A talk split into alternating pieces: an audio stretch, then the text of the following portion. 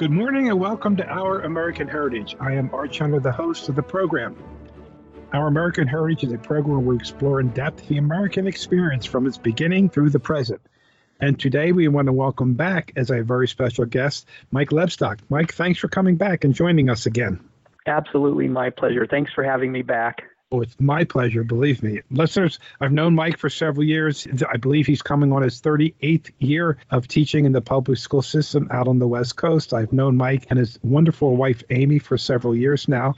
And Mike does a lot of interpretation, particularly of John Adams, and has done a lot of research on John Adams. And in our first show, he was just talking to us about John Adams at the Boston Tea Party and then the Boston Massacre, and uh, being a wonderful, excellent lawyer that his cousin Samuel Adams got him to take the case. So, Mike, if you'd like to pick it up there and continue on, we're waiting for you to tell us more about John Adams, the lawyer, first.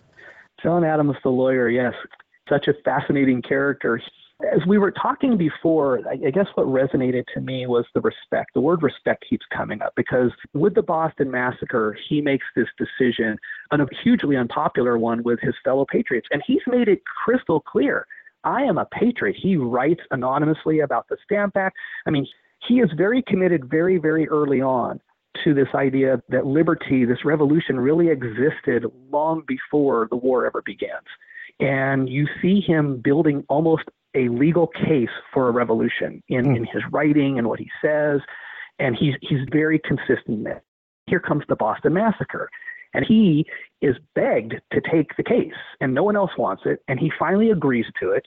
And everybody, all of his patriot friends, thinks he's lost his mind. They're calling him a king's man and all this other stuff. And he's just determined that the law should be the thing that is the measure of anybody, that it's not the color of your coat or anything else that should matter. And as the British soldiers are found guilty in a court of law, then, then the law determined it, but a mob did not.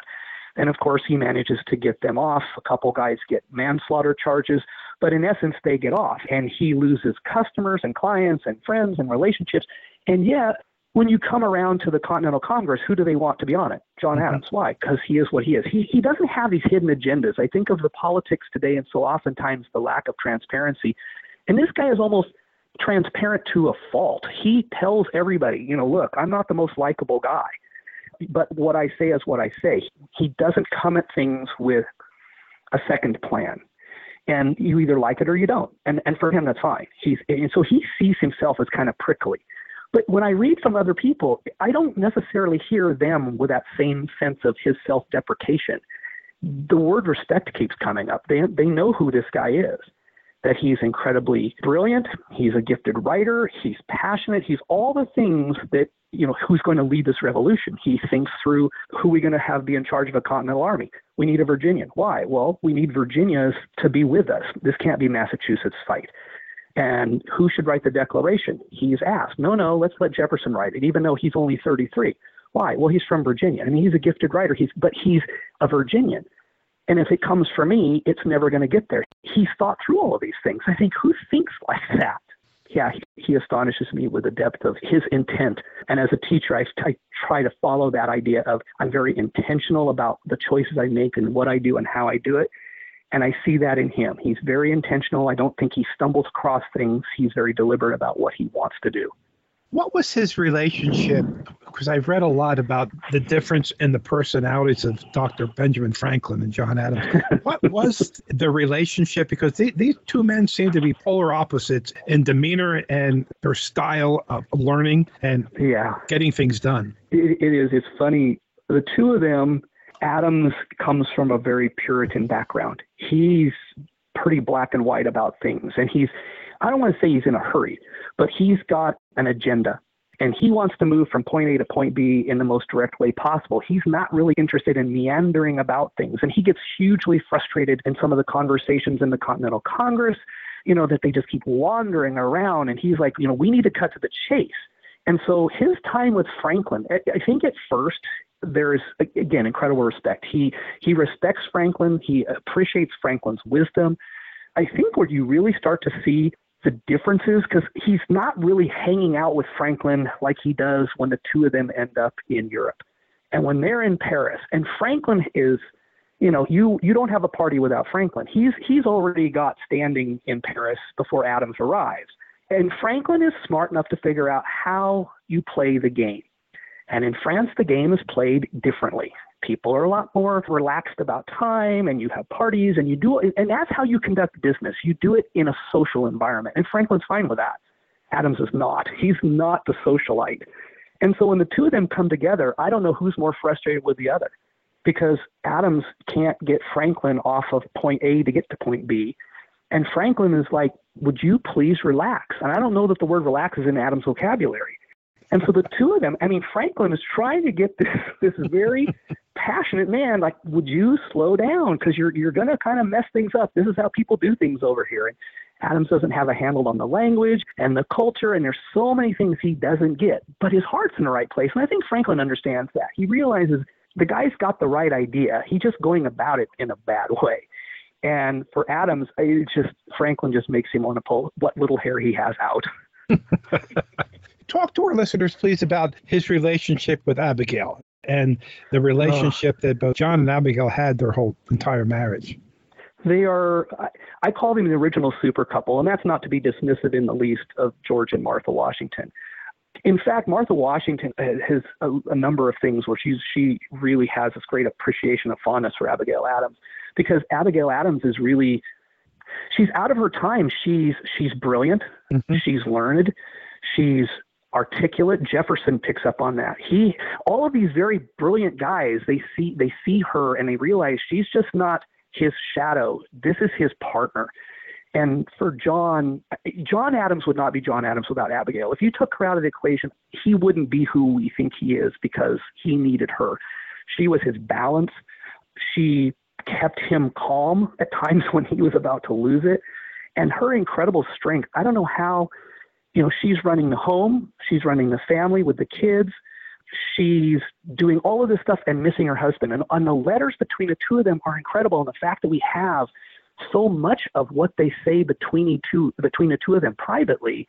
Not that they ever sat down and said, "Hey, we're going to write these letters, and hundreds of years from now, people are going to read them. So be careful what you say."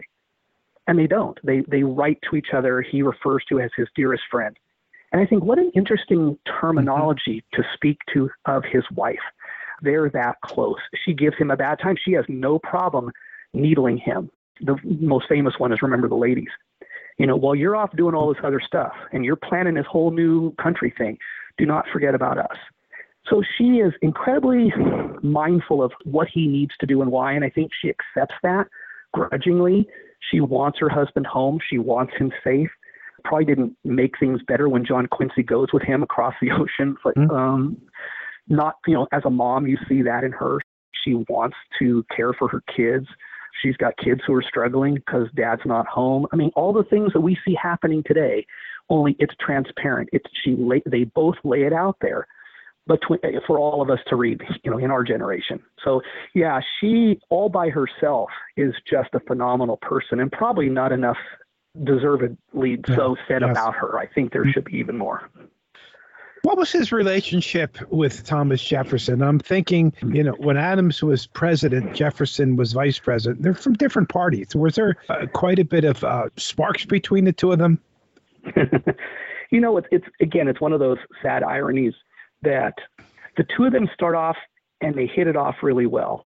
They definitely have different personalities. I mean, one of the hardest things I think is for Adams Adams doesn't, he, he's not a planter. He, I mean, he's a farmer, but he's not from the Southern planter mm-hmm. mentality. Mm-hmm. And so the whole issue of having enslaved people is a conflict for him that he struggles with greatly. And even when they get to the Declaration and wanting to be able to have something in there that, that addresses that.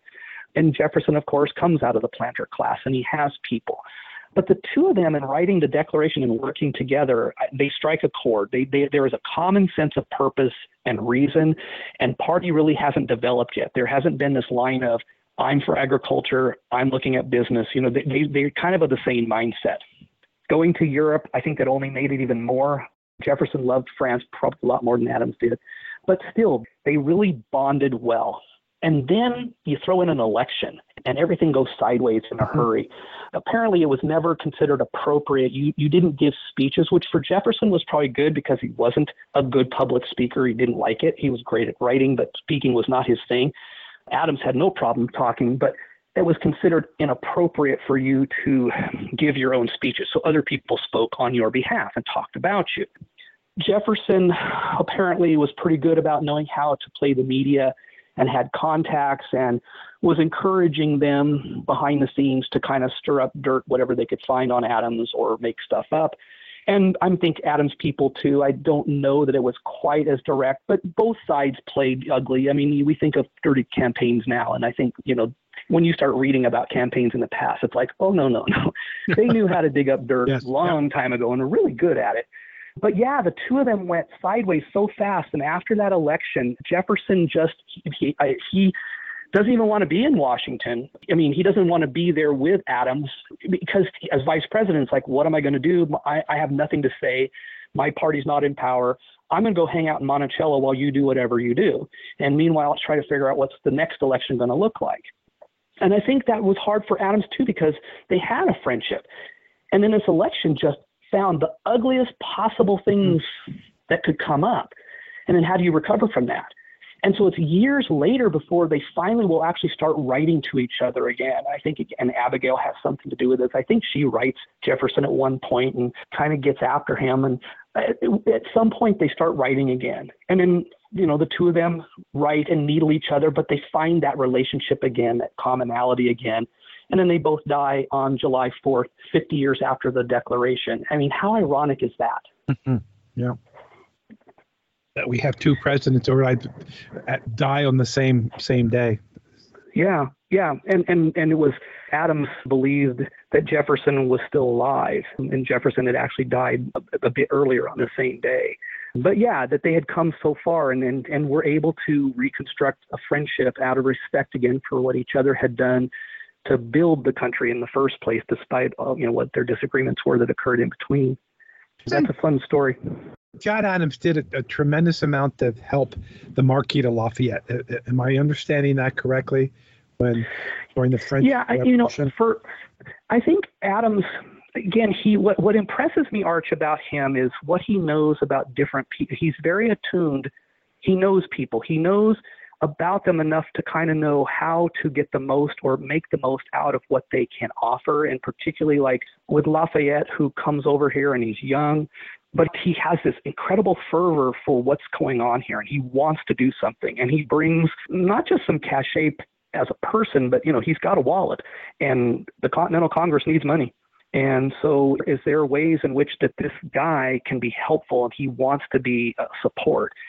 So I think that Adams, I, I, what I want to know more about Adams and Lafayette later, you know, kind of like when Lafayette comes back, you know, yes. what, what, what conversation takes place at that point? Because during the revolution, it's almost like everybody is so busy, you don't really have time to be, you know, have chit chat. But later, when they can all reflectively look back, and what that conversation that's still something i want to know more about. Mike what are in your opinion the most memorable things that john adams did as either a politician or president or lawyer? Well i think the, the, the two times as i said i try to bring this up with my students because doing the right thing versus the popular thing i think that's a mm-hmm. struggle not just for our kids. I think it's a struggle for all of us. That you know, there's times where you feel this incredible pressure, and maybe social media has been that influencer to you know force people. Sometimes, I guess you can say the word force. They'll choose to do something because everybody else is doing it. And even and, and I hear my parents, you know, well, because everybody else is doing it doesn't make it right. And I think that was John Adams. I think like with the Boston Massacre, you know, he chooses to do the right thing. Let the law decide not the popular thing, let the mob decide. And it didn't work out the way the mob wanted, and it cost him, but he rebounds from that. And then later, what happens with him with France, that the French have been seizing American ships, he's the president. They haven't been able to resolve this with Washington. The British and the French are at it with each other, and they both are looking to see, well, who's the United States going to be? Whose side are we going to be on? And Adams is determined to not go to war, even though he has every reason to because of what the French have been doing. And the American public is on his side. And even the Jeffersonian Democrats, you know, they don't know what to do because Americans want a war with France. And so Adams is sitting in a situation where, and, and you can just see Hamilton, you know, just just giddy because it's like, yes, the Federalists are going to maintain power because we're going to go to war, and not necessarily thinking of the outcome of that, but just the fact it's going to be good for the party. And Adams is going, I just don't think so. He's making the right moves. I'm going to build up the, the military. I'm going to be ready. There's kind of a quasi war as far as ships and stuff are going on, but he's not committed to all out war. I'm going to send some guy. Let's go see if we can't talk this out and try to come up with something that's going to make this all go away and be better. And ultimately, there is. There's an agreement. Mm-hmm. And and I again, I can just see Hamilton just throwing things because how could Adams have blown this? You didn't go to war when everybody wanted you to go to war. You were Mr. Popular. And now what? And Adams, at one point, he says, you know, this is all I ever want written on my tombstone. Here lies John Adams, who prevented war with France. I'm thinking mm. of all the things that Adams could have on his tombstone, and I've mm. had the, the honor of actually seeing it, and it's not, it's not written on there, but of everything that you could write on this guy's tombstone. And he wants people to know, I did the right thing. I did what I thought was best for our country, and war was not it. It would have made me popular. It would have made the Federalists in power, but it wasn't the right thing for our country, and therefore I did it. And I always point that out to my students. He did the right thing, not the popular thing. And it cost him. It cost him his political career. But for him, it was a sacrifice he was willing to make, just like he had done in the revolution. Mike, in your idea, what is John Adams' legacy to America?